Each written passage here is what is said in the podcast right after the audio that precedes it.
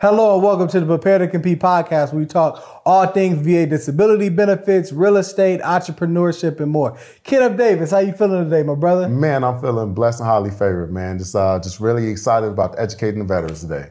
Absolutely, man. Continuing to educate the veterans. This is actually part two where we're getting into talking more about that Chapter 35 benefit and really getting into the details on that education benefit and actually the compensation that veterans are actually able to receive. So yes, really breaking that down from whether you're enrolled full time, part time, half time, anytime, we're gonna let you know uh, what that benefit is able to get you. All right, now so we talked a little bit about Chapter 35 and just kind of going over the increase. So if you want to learn more about that, definitely check out that last video. But now we want to yeah. really get into the numbers, right? Because everybody want to break down the numbers and know exactly how much money they're gonna be getting and receiving. So, uh, yeah. you know, uh, kind of give us an overview of how that kind of breaks down as far as whether the individual is going to be half time three fourths time or actually a full time student utilizing that benefit? Yeah, so I mean, it is a breakdown, right? Because everyone has uh, different standards, uh,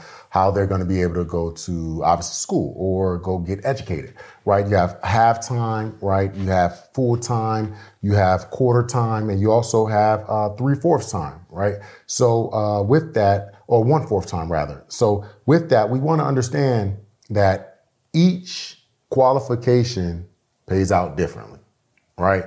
So currently for chapter 35, right, full time, it's going to pay out the 1488, right? The 1488 is going to, you're going to be, again, that is a monthly distribution payment that is, again, direct deposited to you every single month. Okay. So we want to understand it's going to pay out 1488 every single month. All right. But also when we're talking about halftime, halftime is going to be the uh, 862. Okay, 862. That's what you're going to receive to be able to go for chapter 35. If you're utilizing chapter 35 as a beneficiary or dependent, 862. All right. And also, when we're talking about three fourths time, that one is going to be 1176, right? 1176. That is what you're going to be compensated as uh, going to obviously school at halftime sector. Now, also uh, for one fourth time, it's going to be 372. 372, um, again, you know, it's just if you're taking one or two classes, but maybe probably one class, right? When we're talking about one fourth time. But it, uh, the determination is based upon the schooling and how they qualify each course and also what the VA accepts. So if you're doing a hybrid program, right, where you have one class online, another class in person, um, you know, based upon the credits, you know, obviously you can speak a little bit more to that based upon the credits, how they qualify, what's full time, what's quarter time, and what's half time. Absolutely, so, yeah, absolutely, yeah. yeah. So you always want to talk to the financial aid office at the institution that you're at because a lot of people are going to school online or again with that hybrid model right now and you just may be taking one class at a time, but that mm-hmm. class may be accelerated, right? Yeah. So it may be four weeks or eight weeks. A traditional semester is usually 15 or 16 weeks, right? So yeah. as long as you're taking up to 12 credits within that 16 week semester, you're considered full time. So, I'm sorry, could you repeat that? Absolutely, absolutely. So a full time semester is at an institution is pretty much about three, four months, right? It's, it's going to be that 15, 16 weeks. Okay. Mm-hmm. So if you are going there and you're taking one class every four weeks and you get done with four classes, most of the time that's going to constitute you as being a full time student. Okay. But what you want to do is always check with the financial aid office because there's going to be different rules and regulations that that institution follows to really kind of allow that. So, um, uh, you know, again, it kind of gets into the weeds a little bit. You don't you don't want to always just oh well I'm only taking one class at a time. I'm not full time and you know, that sort of thing, you could actually still be full time. I know a lot of programs like that, especially when you get into the uh, vocational programs and nursing and other kind of rehabilitation programs. You're really doing one specialty class at a time. Yeah, I know, and because it's uh that's convoluted as well. Because being able to even know that you can go to the financial aid office is uh, very difficult in itself. So having someone to be able to be able to provide you a little pathway, a little guidance, you know, is always helpful. But when we're when we're looking specifically for a financial aid office or we're looking for uh, a military based financial aid office? Because I know some campuses have uh, assistance in both. Will, will, they provide the same or how, how, does that work typically? Great question. Great question.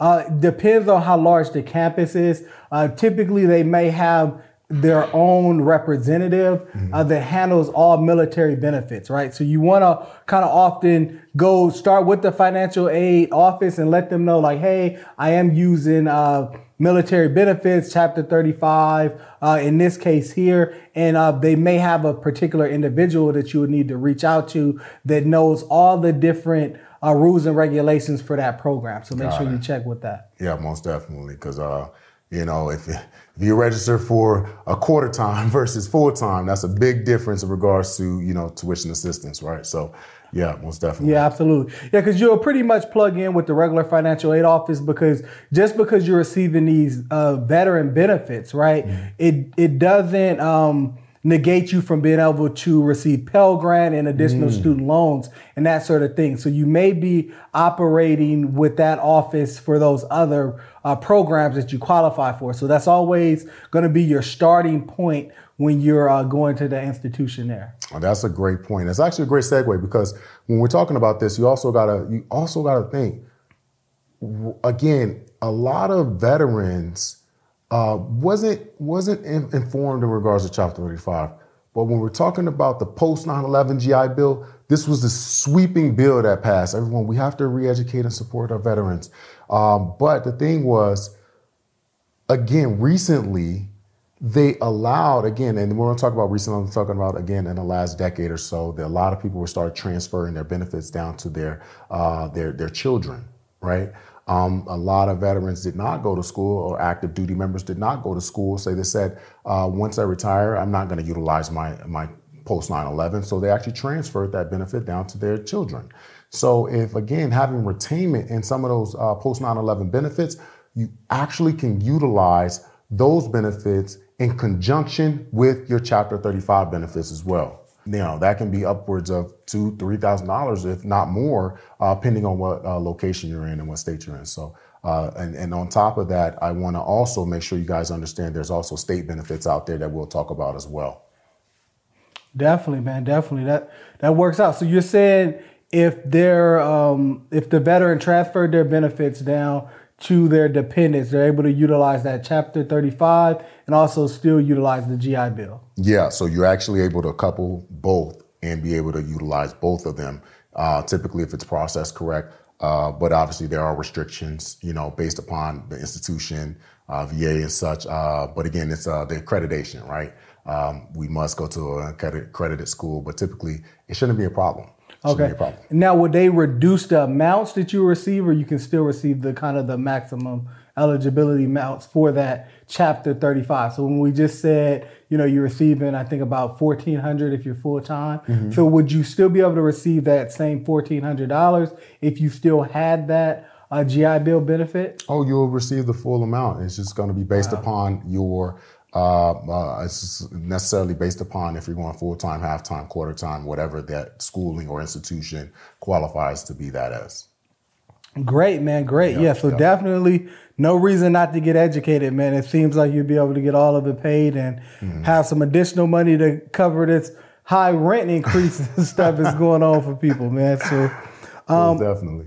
All right, so now you know, of course, we have a lot of people being recertified, yeah. whether it's like IT programs, you oh, know, yeah. you know, a lot of different things, and a lot of those programs uh, tend to typically be like on the job training programs or yeah. apprenticeship programs. So, how does this new rate structure kind of impact those programs? Oh, uh, great question, great question. So, uh, when we're talking about apprenticeship programs, on the job training uh, even trade schools. The VA must certify that as a qualified, uh, um, a qualified, I guess, job to need on the job training, and the job will actually log the hours you need for the on the job training to certify for that. Okay. okay? So obviously, you know, it's not going to be a uh, under the table position and something of that nature. It's going to be more of a job that you need training in, uh, such as again uh, a trade, right? Such as a apprenticeship program, uh, working for the union, an electrician, or something of that nature. So with that, you need hours to be logged. Some people can actually go on the job and log hours to then work their way up to apprenticeship, journeyman, and also a certified uh, whatever trade they're in. So again, that on-the-job training can be logged. So with that, they're actually being certified to the VA, and they're getting compensated for that to include, um, you know, certain things such as equipment and different things of that nature. So it does not it does not affect it at all. You still receive that same rate based upon the hours. Based upon the hours, though. Uh, but again, and that that's where you need to uh, speak with obviously uh, your your your uh, your Chapter 35 office or the the VA. Okay, I would say speak with them to see what qualifies in regards to the hours that that attains for that specific occupation to receive full time, quarter time, or half time benefits.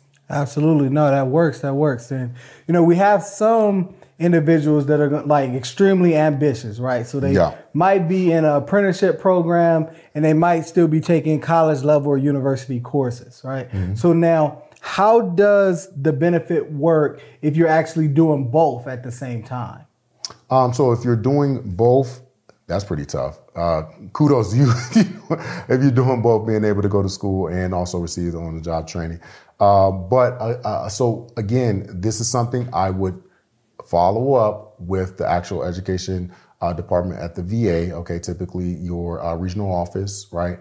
You're going to have to select which option you'd like to go to, right? Uh, because if you're utilizing your benefits here um, in the education realm, they're not going to pay for your hours for your apprenticeship program as well. I can assure you there are nonprofits. There are also other organizations that will support your journey in regards to uh, your benefits. Because again, a lot of that supportive journey, I want you to understand, a lot of the supportive journey, it's a, it's many organizations that are willing to help. Um, there's state programs, there's nonprofits, there's also there's so many NGOs, there's so many different options out here for veterans but uh, a lot of times the information isn't there.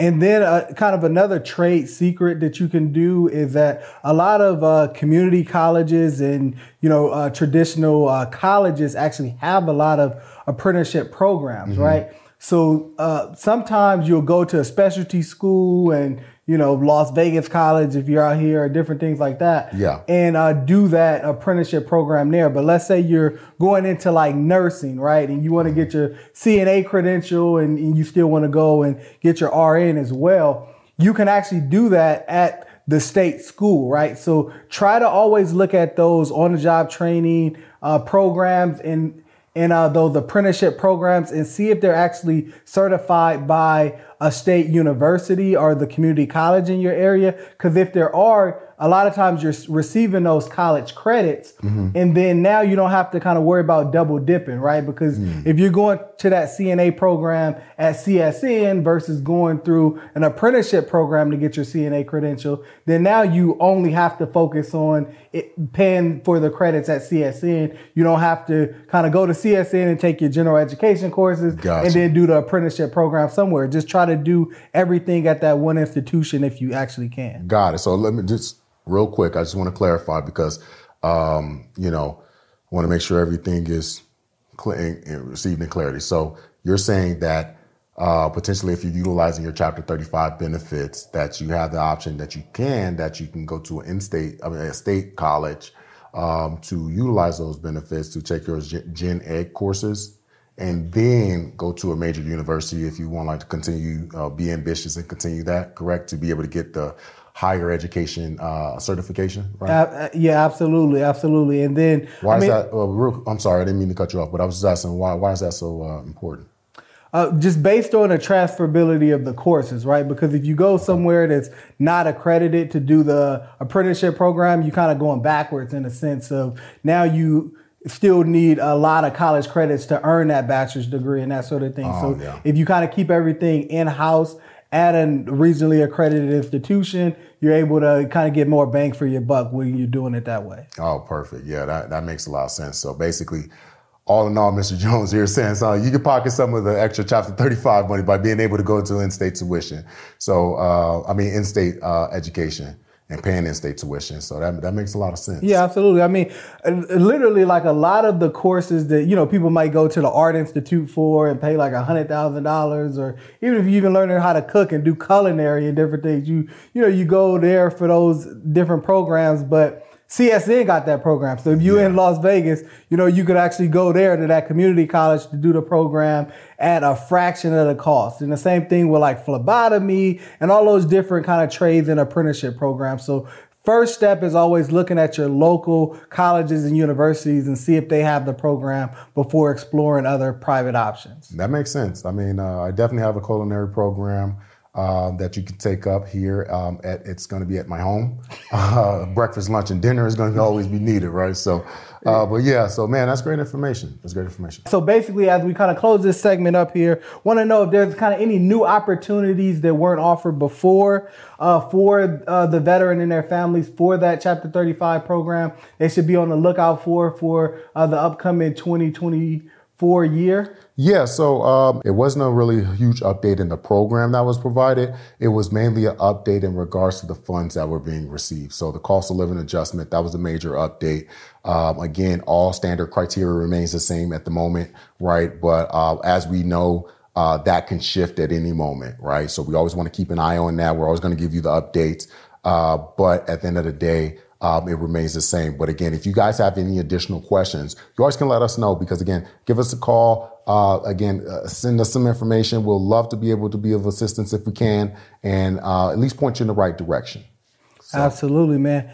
Thanks for watching. Uh, go ahead and tune into the next segment where we actually break down the chapter 31 benefits for the veterans. So we took care of the family. Now we're trying to take care of the veterans that are looking to go back to school and give you guys that information. So definitely stay tuned. Yes, sir. Prepare to compete.